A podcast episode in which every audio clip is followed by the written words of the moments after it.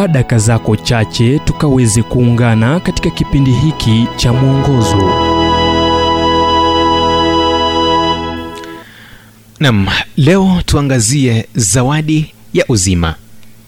Kitabu cha yohane mlango wa saba mstari wa 38 aniaminie mimi kama vile maandiko yalivyonena mito ya maji yaliyo hai itatoka ndani mwake. Ninapoandika ibada ya leo ninatupa jicho kwenye dirisha la ndege aina ya boeing 757 nikitazama chini kwa jangwa la libya lisiloweza kuelezeka kiasi cha futi 37 kwenda chini. Kadri ya umbali ambao jicho laweza kufikia hamna dalili yoyote ya uhai wa mwanadamu. Hamna chochote hamna mji hamna kijiji hamna hata kijia ambacho kinapatikana katika jangwa hili mandhari ya ardhi hiyo ni kavu ya kikahawia ile iliyo kigeni na ya kutisha na ambayo inaonekana isiyo duniani. Ni kinyume gani na ardhi zenye majani vijiji na miji maua na nam watu wachanga na wazee tajiri na maskini watu wanaokuwa wanaoingia kwenye mapenzi wanaooa wanaopata familia na kusherekea maisha? Ni nini kinacholeta utofauti maji. Kuishi bila mungu bila maji yaliyo hai yaliyoandikwa na roho mtakatifu aliyefanya makao kunafanana na jangwa la libya. Na kumwacha mungu nje ya maisha yako maisha yako yanachukua uharibifu tasa. Yesu alisema aniaminie mimi kama vile maandiko yalivyonena mito ya maji yaliyo hai itatoka ndani mwake.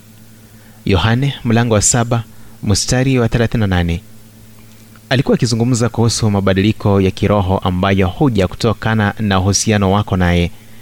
Huifanya changamoto kuwa halisi ile ambayo unaweza kuihisi na kuionyesha. Alisema iwapo una kiu ya kiroho njoo kwake mwamini yeye na kisha uone kitakachotendeka. Katika tukio lingine yesu alisimama kando ya kisima na kuwa na mazungumzo na mwanamke ambaye alikuwa ametengwa na jamii kwa ajili ya tabia yake walakini yeyote atakayekunywa maji yale nitakayompa mimi hataona kiu milele. Bali yale maji nitakayompa yatakuwa ndani yake chemchemi ya maji yakibubujika uzima wa milele. Yohane mlango wa nne, mstari wa 14 iwapo maisha yako yana ukiwa wa kiroho kama jangwa la libya yanywa maji ya uzima yale yatakayotosheleza kiu yako ya kiroho na kubadilisha ukiwa wako wa uzima inaridhisha kuliko chochote ambacho uliwahi wazia. Thibitisha mwenyewe.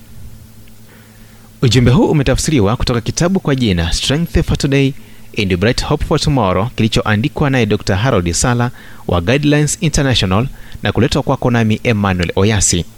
Na iwapo ujumbe huu umekuwa baraka kwako tafadhali tujulishe kupitia nambari